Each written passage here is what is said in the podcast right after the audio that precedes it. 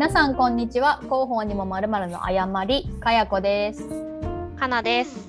この番組は普段は企業の広報 PR として働くアラサー女子2人が広報のことや広報じゃないことや広報じゃないことについておしゃべりするポッドキャストです。よろしくお願いします。お願いします。いや今日ねちょっと私もハッピーなニュースからあのしたいなと思ってて。めっちゃいいですね。いいでしょ？うそう。何かというとですねまた、うんあの聞いてる人には全くあの関係のない話なんですけど、うん。あの私実は3ヶ月前からあの、パーソナルトレーニングに通ってまして、うん。でなんとですねあの、うん。3ヶ月経って、えっと、ちょっとドキドキあの計測したんですよ。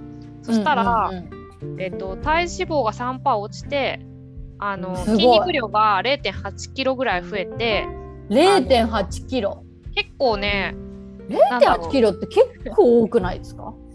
そうしかも体重が、うん。えっと、ちゃんと1.5キロぐらい落ちてすごいすごいすごい。すごいなんだろうな。あんまり数値上というか体重上は変わってないんですけど中身が入れ替わってるというかあの 僕たち私たち入れ替わってるってなったと。入れ替わってるってなったんですよ 筋肉さんとあの脂肪さんがね。常に入れ替わってほしいコンビそうですね。あのいい方にね筋肉さん増えてくれるの。増えてほしい。そう。でめっちゃ嬉しくて、うん。あのーこれはちょっと今こそスポーツについて話す時なんじゃないかって思ったんですよね。うん、この今そこにへの肯定感上がっているからこそ。そうそうそうそう。あのースポーツについて話すと闇の話が多くなりそうだなと思ってちょっとあの謝ってる部分いっぱいあるけど話せてこなかったんですけど、あのー今日こそその日なんじゃないかと思って勝手にね光を語れる少しでも。そうそうそうそう。闇の話も始めるとそうかといってねその闇の度合いがあの薄まるわけでは全くないんですけあどー関係ないんですね。関係ないそんですけどね。えっとどうですかスポーツ？いやスポーツの話したいけどちょっとだからその3ヶ月は その3ヶ月はどのぐらいのなんか頻度とか週に1回？でもそう週に1回あのー本当に1時間え？トレーニングに行ってるだけですよ。それ以外の実習トレは、筋トレに関してはほぼしてなくてうん、えっとただ毎日プロテインを飲むようになりました。何グラムですか？何グラムだ大さじ2を豆乳で割ってます。えー、えだってそれってプロテインまあ飲んでるけどだ3ヶ月でしょ？だから月4時間とか5時間ですよね。パーソナルトレーニング。かける3だから15時間ぐらいでさっき言った結果？出てる。そう。え？そう。パーソナルトレーニングってやばい、しかもねなんか体感としても、まあ、確かにきついんですよ。あの、うん。足が生まれたての小鹿みたいにあの マジで。プルプルプルプルプルプルみたあいな。のたた立てないみたいになるんですけど、うんうん。あのただあれ今日でもそんなにやってないかもしれないみたいなぐらいうん。あっという間なんですよその1時間って。へえ1時間1対1の空間かなんかで器具があってそこでやるんですか？1対1ではあるんですけどそのジムの空間にはなん最大で3組ぐらいいてうんうんあのトレーナーさんが、えっと、最大3人まで常駐してるんで、うんうん。で、まあ、隣の人も見えるんですけどうん。ただまあ私はマンツーマンなんで、あの本当に応援してもらいながらやってます。あと あと3回あと2回みたいな。よくやったーみたいな。やりましたねーって。その声が力になるみたいな。あの 24時間テレビみたいなこと言ってる。そうそうそうそう。あみんなの応援がみたいな。みんなじゃないけど。やっぱ違うんですね。力になる気持ちねわかる。あと1回って言われたらもうやるしかないっていうか逃げられないっていうかあの、うんうん。ね、頑張らなきゃって思いますからね。いや同じ一人でねね、うん。ジム行くのとは全然違うなと思って。そうそうそう思って同じ1時間でも人一人でトレーニングするのとなんか密度も違いそうだしちゃんと聞くやり方みたいなのやってくれるわけでしょ？そう。そもそも私の話をするとうん。もともと運動大嫌いなんですよ。うんうんうんうん。で体育の授業うんというものが本当に嫌いであのうん1年で一番スポーツテストの持久走がある日が嫌いでなんならなんか数ヶ月前から夢でうなされるみたいなくらい 相当嫌いじゃん。嫌いだったんですようん。だからあのー自分がまさか筋トレをする日が来るなんてみたいなやそうですよな。なんでそもそも始めたんですか？私広報の勉強グループに、うんまあちょっと入ってるんですけど、うんうん。あのって言ってもまあなんか78人ぐらいのグループなんですけどうん。でそこのメンバーがなぜかみんなうん。あの筋トレをしてたんですよ。もしかして知らなかったけど広報ってムキムキじゃないとダメなの？かな知らなかった。それ知らなかった。教えてほしかったな。広報スキルだった可能性ある。広報スキル。あのこんなにみんな揃ってくると。みんなしてるんすね。みんななんかこうそれがすごく自分にとっていいみたいな話してて、うん。でなんかいろんな名言をやっぱあの残すわけですよ私に。筋トレに関する、そうやっぱ広報だからね言葉に強い人たちだから。ちゃんとあれしてくる刺してくるんだな心に。でね一番響いたのはなんか、うん。筋肉はファッションだよって言われてあの 中山きんに君が言ってそうなことや。なんか確かにそのなんだろうどんな服をこう選んできても、ん。その自分の体型によってこう理想的な着方ができなかったりするじゃないですか。そうだ。そうだなってうん。一番こうスッと入ったんですよね。うん。だからあんなにマッチョの人はピタピタの T シャツ着てるんですか？ファッションだから。なんだろう。それはそれは違うんじゃない？むしろあの筋肉を見せたいんでしょうね。なんか筋肉によってファッションをこう、うん綺麗に見せたいんじゃなくて筋肉うんを綺麗に見せるファッションをしてるんでしょうそうね。かそうかそこの間には越えられない壁がありそうそこはちょっと違った世界なんだと思うんですけど、る、うんでその後あの筋トレが最強のソリューションであるっていう本を読んだんですよ。で やっぱ何かにつけてそれに関連する書籍を読んでますよね。そうなんかもうちょっとモチベーション上げていきたいと思って、あのびっくりしたんで周りがみんな筋トレしてて。で あの私悩んでてそのコロナ禍でその一日家にいる時間が増えて、うんうん。でどんどんどんどんそのなんていうんですか疲れやすいというかあそれーこそ今まで平気だったそのちょっと外出して歩いて帰ってくるみたいなそのうんうん行為でもどっと疲れるみたいなあ感じ、そうなんだ。このままじゃ良くないなと思っていたんですよね。でその時にその周りがみんな筋トレをしてて、でダイエットとは違うなと思ったんですよ。私今まで筋トレってムキムキになりたい人か痩せたい人がするもんだと思ってたんですよ。うんうんうんなんかちょちょっと思ってる節あるかも私。うんそうでしょう。で、なんだけどなんかこう自分のメンテナンスとかなんかこう自分を知るとか、うん。そのいいメンタルでいるためにとかなんうん。かそういうなんか別の要素があるような気がして、はで始めてみようかなって初めて思ったんですよね。あはあ健全な体には健全な魂が宿るそう的なそうそうやつをそうそう体そうそうそう。ねまさかねそんな日が来るとはって感じなんですけどうん。でその筋トレが最強のソリューションであるを読んだら あの死にたくなったら筋トレうん死にたくなくても筋トレみたいなことが書いてあるんですよ。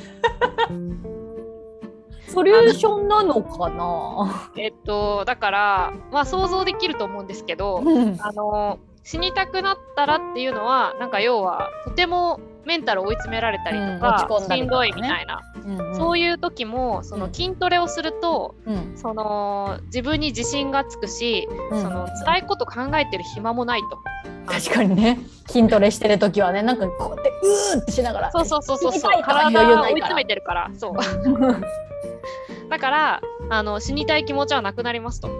で死にたくなくても筋トレっていうのはもうもちろんわかると思うんですけどそれによって健康になるからあのもちろんねその病気とかを防いだりってする効果もあの多少はあるっていうこことで、で、まあ、確かにそうだなと思っちゃって この流れでね。うんうんうん。まあそうなんだけど。でねこの本良かったって言ったらねその広報コミュニティのメンバーは全員その作者知ってたんですよ。えー、やっぱ広報ってもしかしてなんですけど筋肉隆々じゃないとなれないんですかね。そんなはずないんですけど、ね、恐ろしい全員作者知ってるって初めて聞きましたそのタイトルすら。そうなんですよ。なんかその SNS でも割とフォロワーの多い方なんですけど、なるほどそうだからそこでこう筋肉に関する名言をいっぱいこう投稿してる方だったんで多分そっち経由で知ってる人とその本読んだことある人がいて、へそう。でなんかこの本そんなすごいんだっていう、まあ、話をさておきあのそれでこうやっと重い腰を上げてあの体験に行ったんですよジムの。うんうんうん、でびっくりしてあの、なんだろうな今まで感じたことのない、うん。あの追い込み方だったんですよね。自分に対しての。体験で？体験で。怖い。だから世の中の筋トレしてあと1回とかやってる人たちはこんなことやってんのって思って。あの もうなんか今はそこまそこまでじゃないですけどその、すごくあと1回のギリギリをなんかこう何回もやってで汗はかくしその息は上がるしうんでもなんか終わった後すごくすっきりしてうんあの疲れてるにもかかわらずちょっと歩こうかなみたいになったんですよ。えー？体験でもうすでにメンタル変わってる。そうそれでなんかすごく辛かったけどすごく新感覚だったんですよね。うんうんうんだから試しにあのもうちょっとやってみようって言ってあのとりあえず20回コースに入ったっていうのがあの、この3月ぐらいの出来事なんですけどね。うんうんそうそしたら今この成果が出てすごく嬉しかったっていう話なんですけどうん。すごいな。でもなんか分からんけど当たりの体験しましたね。そこでめっちゃいいってなったしれないメンタルも変わってなんかそこでつらもやだみたいな風にいかずいいかもってなってもうそのまま20回買っちゃうみたいな。そういいじゃないですか。結構ね私にとってはうんうんうん。かける気持ちでうんうんうんうん。お金を払ってるわけですよね。その、うんうんうん本当に私はこのお金を無駄にしないだろうかみたいな。そうですよね。だってもう本はパカスカ買うけど他のものに関してはこと心配性ですから、うん、だって本なんて何冊買ったって無駄になることないんであの そうかな。貯めておけるからそうかな。いつか私の血肉になるからね。それは。ずっと疑い続ける。筋トレはね通えなくなったらあのそれで終わっちゃうからなるほどなるほど。20回ってことは5ヶ月分ぐらい、そう。いやでももうすぐ終わっちゃうからまあら。あ4ヶ月ぐらいかな？そっかそっか。3456と。うんうんでゴールデンウィークになんかちょっと多めに行ったりしたんで。おお多めに行くとかいう挙動まで出しちゃってるんですか？そうなんですよ。みんなが旅行に行ってるさなか私ゴールデンウィークに3回も行ってたんですけ3ど回も行ったんですか？そうなんか行ってる。評価しようと思ってあの実はこうそうなんですよ。えー、すごいでな。今スポーツ嫌やいな人が。もうね仕事がマジでしんどいみたいな時もあのいつもだったらこう土日にただこう眠るだけみたいなあのうんうん引きこもりウィークエンドを過ごしてるところを、うん。こういやジムの予定があるから致し方なくそのうんまずは外にしぶしぶ出るわけですよ。ああジムがカナさんを外へ連れ出す。そうで行ってみると、うんなんだろう会話もするしあの体動かしてなんかこう血が巡るしみたいな、うん。元気になるっていう。じゃあもしかしてやっぱ筋トレは最高のソリューションなんですかね。もしかして、まあそう考えてみるといいタイトルの本ですよね。うん、もう本当に言いたいことが凝縮された一言がタイトルなんですね。そうなんですよ。あのぜひ読んでみてほしいですねこの本。あの全然ためになるかわかんないけど、怖い読んだら私も筋トレ始めちゃうかと思うと怖くてちょっと。ただテンションが高い本なんですけど、あのなんか学べるというよりは、そうかいやでもさっきコロナでその今まで行けてた外出もなんかしんどくなったって花さんが言ってたじゃないですか。はい。で私もそれ顕著にアメリカ来て感じててアメリカでですか？外出ていいのに？え外出ていいんだけどだからコロナっていうより通勤がなくなって毎日家で仕事しててあーそっかそっかそっか。そう日本にいる時は、まあ、育児でバタバタしてた期間まあもあるしリフレッシュに結構公園に行ったりとか手が泣いてるからベビーカーでひたすら散歩ってしたりで復職してからは、まあ、チャリで言ってもまあチャリで15分ぐらい職場なんですけど一応ガーって30分往復で漕ぐからうんうんうん。運動にはなってるし、まあ、動き回ってるしってなってたのがこっちに来てから、まあ、特に働き始めてからはもうずっと家にいるんで仕事して家事してよっぽど予定ないと出ないそうですよねし。かもコンビニが徒歩圏内になるとかじゃなくて全ては車に乗らないと手に入らないからなんか外出のハードルちょっと高いんですよ。食べたいなと思ってまあ、気分転換にコンビニ行くかとかにならないそう気分転換に何か買いに行こうと思ったら車に乗って10分ぐらい走んないといけないから もう面倒くさ別にいいわ甘いもんなくてもみたいになるじゃないですか。だからねどんどんどんどんその体力の低下を感じててで私はもしかしてなんだろうまだ産後なのかな？みたいな思ってたんですよ。もうすぐ娘3歳になるけどまだ産後なのかな、まあ、とでこの話とでも友達にしたら友達が「あのね産後って一生らしいよ」って言われて。ああそうなんだ。大義名分を得たりって感じだったんですけど それはそれを置いといてもなんでこんなに自分は疲れやすくなっちゃったんだろうって思ってたけどやっぱ本当に体を動かしてないからなんだ。やっぱ筋トレした方がいいそうなのかもしれない。あかの。で筋トレというかまあジムに通って気づいたんですよ。生まれて初めてなんかいい感じにうん好調する自分の頬みたいな。わかりますへチークをつけていないのにあのー血色が良くなってね。ほっぺたがこううっすらピンク色になっているみたいなあのそれも新感覚でしたね。あー確かにな。人生で何度あったかわからないですねそんな。そ少ないという意味で。ういつもねあのうん。前言ったかもしれないですけど顔色が悪いとあのうん。周りに心配をかけてばかりの毎日だったんで。一緒だ。やっぱ運動しない人ってそうなのかな。私もクマはあるし唇の色は薄いしわかる。両方ともそう。なんならねあの全然そのピンク味がないしみたいな。そうそうチーク塗らないと。そうそうそうそう。ほっぺたなのかもはやわからないんでそうそうそうそうそうそうそう。そうほっぺたは作るものぐらいに思ってたわけですよ。いいなほっぺたを作るもの。そう。なんかあれだななんていうか私は嫌だけど私の分身ぐらいが筋トレのパーソナルトレーニング受けてほしいなっていうぐらいになってきました。ただねなかなかアメリカで行くってなったらまたあの違ったハードルがいろいろあるでしょうし、まあ、お子さんもいらっしゃるからなんか多分感覚がだいぶ違うと思うんですけどうんうん。家事してるだけでもね大変だし。でもタイムリーなんですよこのハッピーな報告が。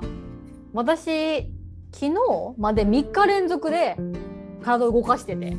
えー、さん。何してる、これはね私にありえないんですけどでも踏み台昇降してます踏み台昇降え？踏み台昇降ってあの登ったり降りたりするやつですか？そうそうだから要は階段を登るみたいなのを家でやるっていうのでなちょっとした台みたいな。皆さんもちろんね家にちょっとした台あると思うんですけど、我が家の場合はあの娘がね手洗ったりとかキッチンでちょっとはいはいはい。一緒にお手伝い、まあ、実質してないですけどする時用に買っていた台があってで本当はね踏み台昇降って1段の台でやるもんなんですけどうん、そのイメージありますね。うん、なんか踏み台昇降ならできるかもしれんって思い立ってすぐやっぱり一段の台が残念ながらなくて。でもい今ややってみたいって思ったら娘のこのステップあるやんって2段なんでそれをとりあえず、まあ、YouTube で正しい踏み台昇降の仕方とかいう動画見ながらやってでもなんかこうつま先で登ってはいけませんと。かかとで登るんですと。でかかとで登るんだけどこう段々になってて一番上の部分が広くて1段目はちょっと狭いんですよステップの足踏むところが。そうでしょうね。うん普通そうですよね。うん、だから狭いところ明らかにしかも私の足の幅のどうだろう半分ちょっとぐらいしかないところをかかとで踏みたいからちょっとどう前のめりになるじゃないですかそこにかかと乗せたいと。ただそりゃまあそうですね。まあ漏れなくあのすねが一段上に当たるんですゴンみたいな。はってなって1日目とか両方のすねにあざできたけど。なんで負傷してるの？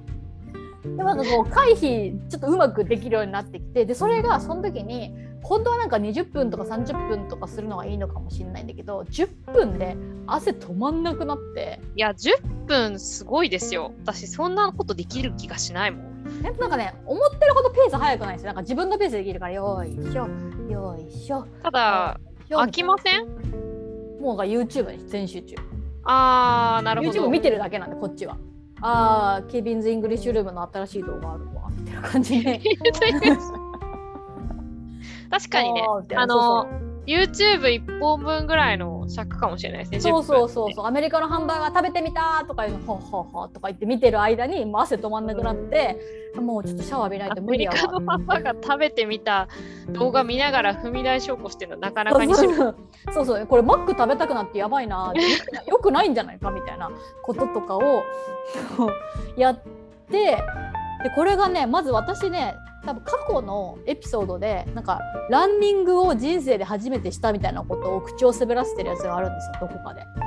で、うんうんうんかなさんがすごいですねとか言ってるんですけどまあもちろんその1回か2回で終わったんですよランニングは。続かないもちろん続かなくてなんか散歩しようとかね筋トレもなんか容易に始めて容易に終わるんですよね。ーちなみに踏み台昇降はなぜ思いついたんですか？え何だったかな？私もうやる気だけは常にあるんで筋トレに対して。うんうんうんうん。あの筋トレして痩せましたって。あだから筋トレ痩せるための手段だとまだ思っちゃってるんで。痩せ筋トレでタクトレっていうじゃないですかよく。家でトレーニングする人のことを自宅トレーニングでタクトレ。そうなんだ。そうなんですよ。タクトレっていうねタグとかがあるぐらい、えー、お金かけなくても家でも痩せられるよみたいなはいはいはいはい。でそのタクトレだけでものすごい痩せましたみたいなインスタグラマーって、まあ、いっぱいいるんですよ。でそうなんだえめっちゃいるんですよタクトレでこのメニューで。そういうハッシュタグがあるんですね。ありますあります多分タクトレあって、で1人フォローしてて身長同じぐらいの人で、ほんとビフォーアフターも載っててでこういうのがいいよみたいなやってるの見ていっつもめちゃくちゃやる気になるんですよその人のやつ見てたら。あやろうかなで最近最近でもないけどインスタグラムリールってあるじゃないですか短い。ありますね。めっちゃ出てくる。そうそうそうそう。なんかあのリールでそれこそほんと短いなんかこうパンチするやつとか、うん、あるあるあるある。そうそうそう。トレーニング動画上がってくる。そう。で私筋トレ続かないけどなんか30秒やったらなんかできそうみたいなやつがあったんですよまず。踏み台昇降じゃなくて二の腕痩せる人はこうやってなんかパンチしたらいいみたいな。なんかパンチぐらいできそうやなと思っうんうん。て、でやってみたんですよ。そしたらなんか逆にこれだけじゃ痩せる気がせんっていうぐらいすぐ終わるんですよ。でも30秒だからね。そうそうそう。めっちゃすぐ終わってえなんかどうせやるならと思って結局その動画を4セットやるんですよ。パンチを？そうそうパンチをやってなんかね右足前に出してやってる30秒で終わるからそう左足前に出してるバージョンでもやるかとか言ってまだ余裕あるからもう一回やるかとか言ってやった結果4セットやってる自分がいるわけじゃないですか。え？もしかして私なんかお尻痩せ動画10分とかより短いのを自分の意思でやりたいだけやる方が向いてるんじゃないかああと10分とかのやつじゃなくてだからやりたくない時は30秒で終わっていいんですよ。ーなるほどね。でももうちょっとやろうかなと思ったら自分の意思で増やしてだから肯定感も上がるし4回もやったみたいな確かに確かに。そう。1回でいいのに4回もやったってことでしょ？そうそうしかも30秒で終わるから大抵負荷が低いんですよ。そのリールは。相当厳しいとかじゃないから。だからそれを見てあこういうやついいんじゃないと思ってでなんか踏み台昇降をその人も動画があったのかななんか。うん。であこれは簡単に今すぐできそうやしなんならなんかこれはもうテレビとか見ながらながらでできますみたいなの書いてあったからあ確かにだから YouTube とかを見る時間にただ踏み台昇降しておけば今までと同じことやってるのになんか体鍛わってるみたいなことになるやんと思って。うん、でやったらまあまあしんどいけどなんか汗かくのめっちゃ気持ちいいから、もうえほんと玉のような汗がポトポトなるって10分やれた。ー、わかるわかる。うん、あなんか半身ね動かすとなりますよね。あのそうそうあの聞きかじった知識で 下半身の筋肉が大きいからうんうんうんうん。代謝上げたかったりとかしたら。みんなかじりがちな知識だそもそもの話でもうも戻って言えばずっと感じてたんですよやっぱ体力の低下をね。そうですよね。そそうで娘の風邪を容易にもらうんですよ私が。う。わかるでも。容易にもらう娘が体調崩す看病する私が崩すっていうところまでもうセットなんですよ。うんうん。で私が崩すと地獄なんですよね。そうなんですよね娘元気だから。しかもなんかなんなら自分がなった方が重かったりしまそうすよね。そうなんですよ。やっぱね2歳3歳のやっぱピッチピチの生命体ともうやっぱちょっと下り坂に差し掛かってる生命体とではやっぱ違うんですよね同じ菌でも。引きずりません？なんかガッて熱出てガッて下がるとかじゃなくてそうなんかそうなの。体調悪くなってそしてしばらく悪いみたいな なんかそうそうそういうそうそうなんか煮え切らない感じ？そうで人にもそんなになんか「あもう治ったんでしょ?」みたいな感じになった時でもいやまだちょっと若干尾を引いてるみたいな。いや本当なんか熱以外の指標くれって思いません？熱は微熱なんだけど体がもうだるいしなんか全然頭も働かない。体調不良が。こんな人によっては甘えで片付けられそうやけどしんどいみたいな。そんなのねあの会社に言えないからあのそう。ただただ生産性が落ちる一日をあの何日も過ごすことになるっていう。そうマジで良くないと思って。そう私もそれで始めたんですよ。みんなやっぱ体力の低下でね。そうだからそれで私インスタで聞いたんですよ。なんかどうやったら健康になれるって言って。とにかく私は決意したと。もう2022年健康になるしかもう私の生き残る道はないから食生活に気をつけ適度な運動をし私は頑張るから何か良かった食べ物とかエクササイズとか教えてくださいみたいな感じで出したら、まあ、こう結構来てこれが良かったよえでなんかその中で複数人に勧められた本があったんですよ。なんか体調は薬じゃなくて自分で治せるみたいな怪しいタイトルであもうこういうの大大抵眉唾やなと思ってたんですよ。あなんかスピリチュアル医師かなみたいな。ーうん、でもなんかその人のなんかブログとかレビューとか経歴経歴とか調べるとなんかなかなかに実績のありそうな人やなみたいな思って、まあいっぺん買ってみるかと思って Kindle で買ってやっぱ読んでるじゃないですか。い いや筋トレの本じゃないから。や不調似たようなもんでですよね。なんか決意してそのモチベーションを上げるための本を読むっていうパターン私と一緒だからあれ？あれそうなのかな？一緒一緒。違うって思ってるけど。同じメンタルでここにたどり着いてますよ。あれ？そうかもしれん。なんかでもまだ違うって思ってるんやけど。なんかそうそれでモチベー読んだんですね。ションそうモチベーションもあるしなんかね権威からの保証みたいなの欲しかったんですよ。これをややるといいよって医師が言ってるみたいなやつを読んで、わかるわかる。でもその本の人はとにかくなんか医者が言ったからって鵜呑みにしてそればっかりやるのようではあなたの体は良くなりませんみたいなことを再三書いてて自分でえー自分の体には自分で責任を持って言われたから薬飲むとか言われたからこれ食べるとかやってもいいけどその後自分の体調がどう変わったかとかやっぱ人によってその効果は違うんやからちゃんと自分と対話していかないと本当の意味で良くならないよって書いてあって。めっちゃいい話。そうそう成分をちゃんと自分で認識してどういう薬なのかを理解して何に効くものでじゃあそれで自分どうなったのか理解して次同じ薬飲むのかとかをちゃんと考えろって書いてあってなるほど。、はいいおっしゃる通りいなやほんとそう。そうだしなんかその人はどっちかっていうと日本の医療ってちょっと対症療法的じゃないみたいな話をしてるんですよ。今今日は体調悪くなります病院行きます薬もらいます体調良くなりますっていうサイクルじゃないですか。そもそもそこに体調を悪くなりづらい体にしていきますがないんですよ。そうなんですよね。。そう西洋医学が基本そういうものなんですよね。そうそうそうそうか今完全に西洋医学によってる日本の医療ってそうなっちゃうからそうじゃなくて自分の体作ってこうみたいな本で、まあ、見事に感化されうん。ほうほうほうみたいなでその人がメガビタミンっていうワードを言っててなんか、えもうちょっとうまく説明できないから割愛するけどとにかくいっぱいタンパク質を取って日本人タンパク質足りてないみたいな。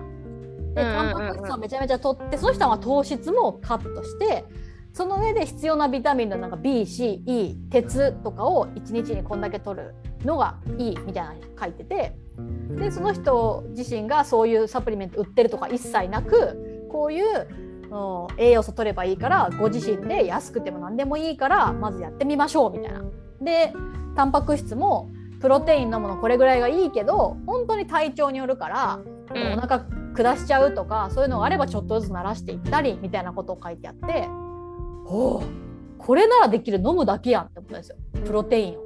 うんでプロテインをもうその本読み終わった瞬間に Amazon で買ってビタミン BCD も全部買ってでプロテインも毎行動日が。飲み始めてプロテインを飲み始めたらもしかしてちょっと運動もしたらいいんじゃない？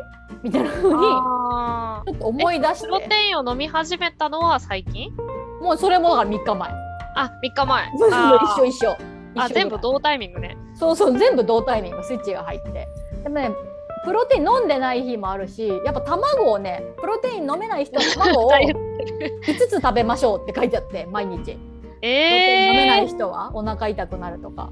で正直な話で卵5つはね毎日。余裕なんですよ。私。えそうなの？もうねだって毎食卵1個食べて間食にゆで卵2個食べればいいんでしょ？余裕。余裕すぎて。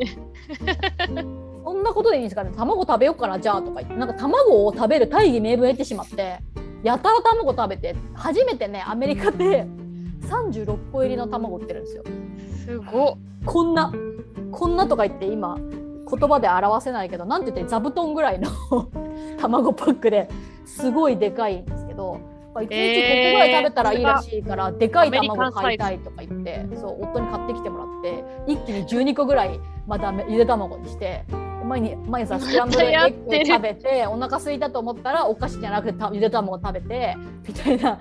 なんか卵3つ使って卵焼き作ってそれ1人で食べてとかしてて。なんかだからプロテインをまあ飲んでない日もそれ卵は摂取すごいしてて、なんかそのまあ、その本の先生曰く取りすぎなんてことはないみたいな。なぜかというと取りすぎたらただただあの下して出ていくと。いう、まあ、簡単に言うと理論を唱えてらっしゃったので、まあ、一旦信じてみて体調悪くなったら変えようと思ってやってるのでな,、まあ、なんなら筋トレもしたらいいんじゃないかなって思ってトレーニングしてるっていうタイムリーな話。あーだから同じというか結局そこセットですよね。その私も筋トレを始めたら当然なんか成果を出したいじゃないですか。うんうんだからあの食も気をつけなくちゃいけないと思ってうんうんうんあのラーメンとかうん。マックとかをうん。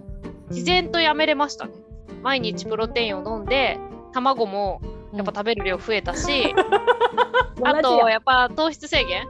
あのあ毎日やってるわけじゃないですけどなるべく、えっと、昼に炭水化物は取るけど夜はあのおかずだけにしようみたいになっーて、うんうんうんうん大体そんな感じであの飲み会とかは自制してないですけどね誘われた場合には行ってますけど、いやーなりますよね。自分で成果ぶち壊したくないですもんね食べることでそうそうそう。やっぱせっ頑張ってるかくお金払ってトレーニングしてるのに、なんかその、うん。体に悪いことをしたせいで成果出ないとか、のに最悪と思って、うん。うん。あの結局食生活にも気をつけてるからあのそういう結果になったんだろうなって思うんですけど、うん。相乗効果。うん、そうなんですよね。あもうこれスポーツの誤りの話しようと思ったら筋トレ03回みたいな 候補はみんなやっぱ筋トレするみたいな話に、そうでもねこの話を多分うんしてるとなんかもともとスポーツやってる人なのかなって思うかもしれないけれども、うん。ポイントはあの私はさっきも言ったけどうん。本当にスポーツがあの嫌いだったっていううんことなんですよ。うんうんうん。一緒一緒、体体育の授業が嫌いだし持久走は本当になんか地球が滅びてほしいと思っていたしそう。なんかもうオール5とか取れる成績で体育だけ2みたいな。めっちゃわかる。保険のテストのだけで2になってわかるわかるわかる。みたいな感じ。1じゃないギリみたいな。保険のテストがね救いですよね。そうそうそう。あのもうそこでしかどうしようも加点しようがない。体育に対して。本当に。なんかしかもなんだろうな体育って人前で披露する系じゃないですか。そうなんなの？あの地獄の時間。余計になんかこう自分を肯定する気持ち下がりますよね。そうなんかみんなでなんか逆立ちとかマットとか飛び箱とかしてて、ずっとそのままでわちゃわちゃやってりゃいいのに飛び箱そう。3つとかなんてなんか最後ねよし一人ずつ飛びましょうとか言って。そうそうそうそうそうそう。は？みたいな。あれ何？本当に。あれ何、できたらさもちろん拍手しますけどうん。あのなんだろうな私逆さまになるのにダメであの逆さになるのダメで。飛び箱の上で前転とかあの、うんうんマットでなんか倒立前転とかもうあれ系が全然できなくてあの、だから何？飛び箱に向かってできないの分かってるのにこう走ってってあの何頭を一応台の上に乗っけるんだけど全然腰上がらないみたいな状態で あのあの飛び箱にコツンってして終わるみたいな。そうそうそうそうそうそうそう。そうでマット運動とかも「すいませんあの補助ありじゃないとできません」とか言ってあの、うん補助つけてうん。や,、やるんですけどうん。もう恥ずかしいですよねそれをこうやっ本ぱ当そう。クラスの大半の人ができるようになってるそれを私はできないわけじゃないですか。うんだからすごく悲しかったですよね。わかる。なんかだって週に23時間あるじゃないですか体育のコマって。小学校中学校高校も。なんかなんでこんな頻繁に自己肯定感下げさせられるのいけんのみたいな。もうやだみたいな感じ小学校中学校でだんだんとそのスポーツできることできない子がいるっていうこう事実を、うん。あの最初そんな差がついてる感覚なかったんですけど、ん。知っていってあうん。私はできない側なんだってこう、うん。思っていくあうん。の諦めの日々みたいなことを思い出すとそうだ本当今思い出しても闇だなって思う。普通の子じゃないんですよね。とかそこそこできるとかじゃなく我々はできないって方だからそマジでもそう。逆上がりをみんなの前でやるけど私だけ私だけじゃないけどなんかあの逆上がりできる補助の台みたいな。トコトコトコトコってやって補助の台なくしてみようかとか言ってえそしたらただ私鉄棒持ってるだけになるけどみたいな。感じになる。持久走でねあの最後の一人とかになってさそのそうそ拍手されるみたいな。うもう本当にみんなが見てるみたい恥ずかしいことはないそして私は死にそうみたいな。なそう。だからこっちはもう史上最悪の顔してるわけですよね。汗だくで。そう。多分ね史上最悪に醜い顔してますよね。そう。そう。で運動できる子たちはもう暇なんですよね。私がゴールするまでに。なんかペチャクチャ喋ってて。そうそうただか楽しそうみたいな感じでこっち見てて。もうねいや忘れもしない。持久走で普段はなんか学校の外走るんですよね高校の時河原沿いを走るんだけど、うんうんなんかそうじゃなくて普通にグラウンドを走りましょうとグラウンドになると分かんないですけど何周も何周もするじゃないですか。そうですねうん、で私もう後ろが2番目だったんですよ。でもうあと私ともう私よりも運動が苦手な子しか残ってない状態になりますよね最後。で私よりも 運動が苦手な子はかなりビハインドなんですよ私よりも。それこそもうもはや私ですらその子のことを一周何差をつけて抜かしそうなぐらい。その子の方が後ろだったのに私の前を走ってる状態だったんですよ。うんうんうんそれでなんとか私もなんか最後のプライドでなんとかドベはあんま逃れたとか思いながらゴールしようとしてるわけですよね。前をその子が走っててその子はあと1周ある。私はもうこのまま直進したらゴール。よしゴールだと思ったらその子がそのままゴールしたんですよ。えー、みたいな。何の思い出だったの今の。あと1周あるよねあなたみたいな。私あなたのから1回も抜かされてないよみたいな。なんとビリになったんですね。途中50メートルが突然ビリになってで先生もみんなもどうでもいいわけですよ。ビリとビリから2番目があと何週残ってるから。はいおせえって感じやから。やばいその思い出。だから私だけなんですよそこ気にしてるの。私ビリじゃないんだけど。だから誰に主張したとしても誰もどうでもいいんですよ。みんなその話。で私は死ぬほど主張したい。私ビリじゃなかったのにみたいな。しかもズルしたあの子は。私ちゃんと走り切ったのにみたいな。感じのことがいつも持久走のことで思い出される。やばい話ですねそれ。なんだそれ。わからん。闇なのか誤りなのか何かわからないトラウマみたいな。でもわかるそのなんだろう私にとっては重要なんだこれはっていう戦いだったのにあその最後のプライドだったのにあの、そう。プそれが裏切られてしかもだみんなどうでもいいっていう。そう。もうでもその子もその子で全然知らんけどもうすっごいしんどくてでも自分しかいなくてでそれこそもしかしたら私が一人いることはまあ気づいてたかな。え演習で回ってるから。でもう少しで私がゴールしちゃってその一周一人っきりで走る。そうですよね。想像と疲れとみんなこれどうでもいいんだろうなっていうので思わずゴールしてしまったみたいな。心情だったのかもしれない。まあ、もしかしたらその子もうん。あのーもしかしたらずっと罪悪感を抱えているかもしれない。あの時っていうのは、まあ、いずれにせよ誰にとっても1ミリもいいことはないですよねその瞬間。本当にねもう抱きしめてあげたらいいんだよっていいよう。ん。あの時 ゴールしても決めよかったんだ。あれは本当に意味がわからない。そう。今なら許せますよねその。許せる許せるわかるよってもその子にはねその子の辛さがあったはずですから、ね、そうそうそうそうそう。私たちは何のためにあの時走っていたのだろうかみたいな。そもそもね。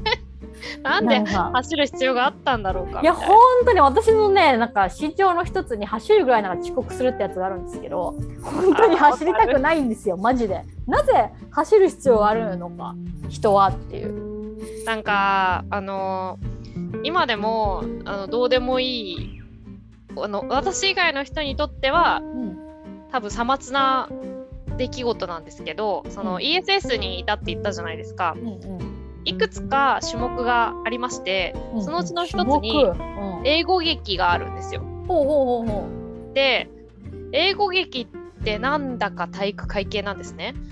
なんかその英語劇の前後うん。あの河原にまず集合してでそこでなんか気合を入れる時間があるんですよ。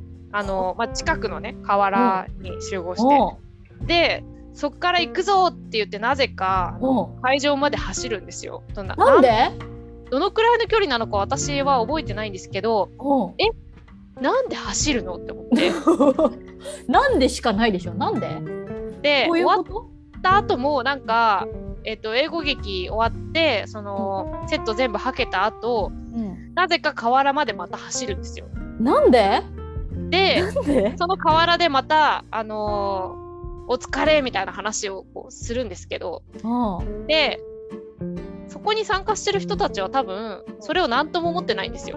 大した距離ではなかったんだと思うんですよね。1キロないかったと思うんですよ。でも私にとってはいやいやいやいや数百メートル走るだけでも結構きついんですよ。うん、うん、同じくこれ競技に関係ないよねと思って。あ の何も関係誰も見てないじゃないですか外野は、そう外野はどうでもいいパートをうんなんで走らなければいけないのかって思ってあのめちゃくちゃ疑問だったんですけどその青春みたいなことを感じてたんでしょうね私以外の人たちが。そのなんかに日本社会の悪しき風習みたいなものしか感じませんけどね。誰もなんかずっと伝統的にやってることだからと疑問を呈さないみたいな。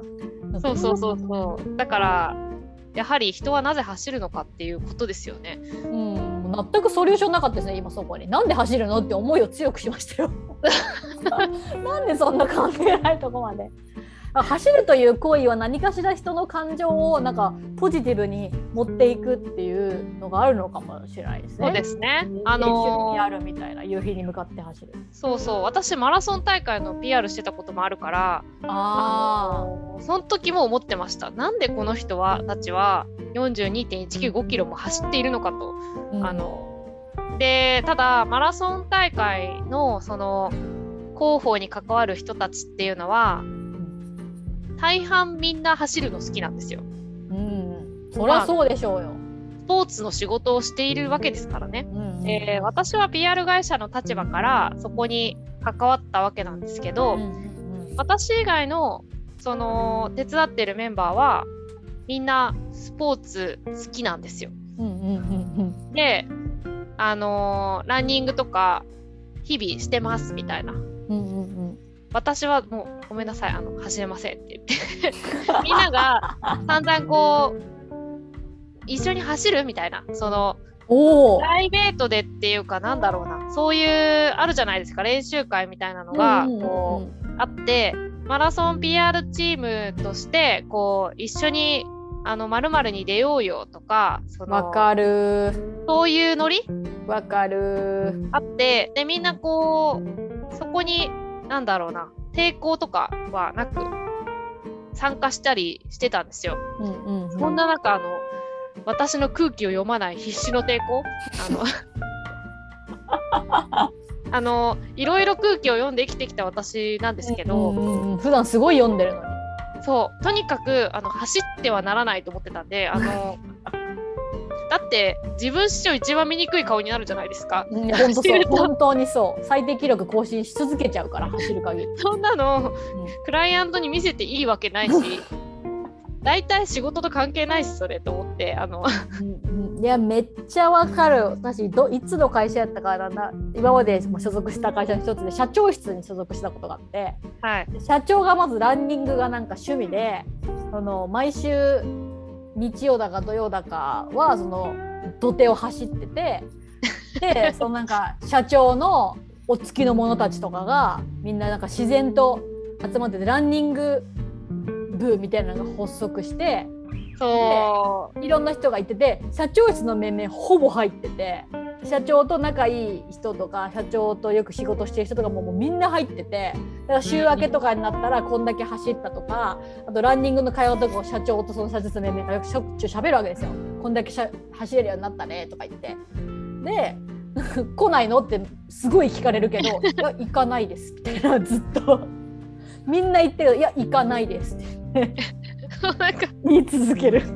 なんか気軽に皇居欄しようとかもう言わないでほしいですよね本当に。そうそう走るってか相当嫌なんです。